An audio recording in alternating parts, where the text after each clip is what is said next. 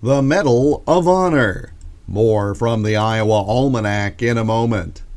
Locally led, locally relevant, locally driven. Mark your calendars for this February and join the Iowa Soybean Association at an Innovation to Profit meeting in your area. With meetings in Storm Lake, Waterloo, Fairfield, and Lewis, it's an opportunity to engage with fellow farmers and learn about research opportunities to boost your profitability, productivity, and sustainability. A new year brings new opportunities. Take advantage of them today by registering at iasoybeans.com. This message brought to you by the Iowa Soybean Association, funded by the Soybean Checkoff and the United Soybean Board.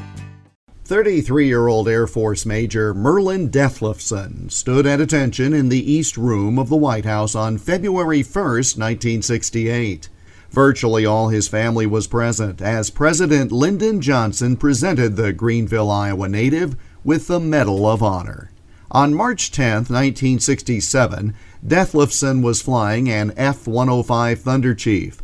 But as they made their first pass, the flight leader's plane was shot down that put then Captain Dethlefsen in charge. He fended off MiG attacks by flying directly into anti aircraft fire. He made repeated strikes with his wingman against the enemy's defensive positions, effectively destroying two missile sites before guiding his nearly crippled plane back to the airbase in Thailand, some 500 miles away.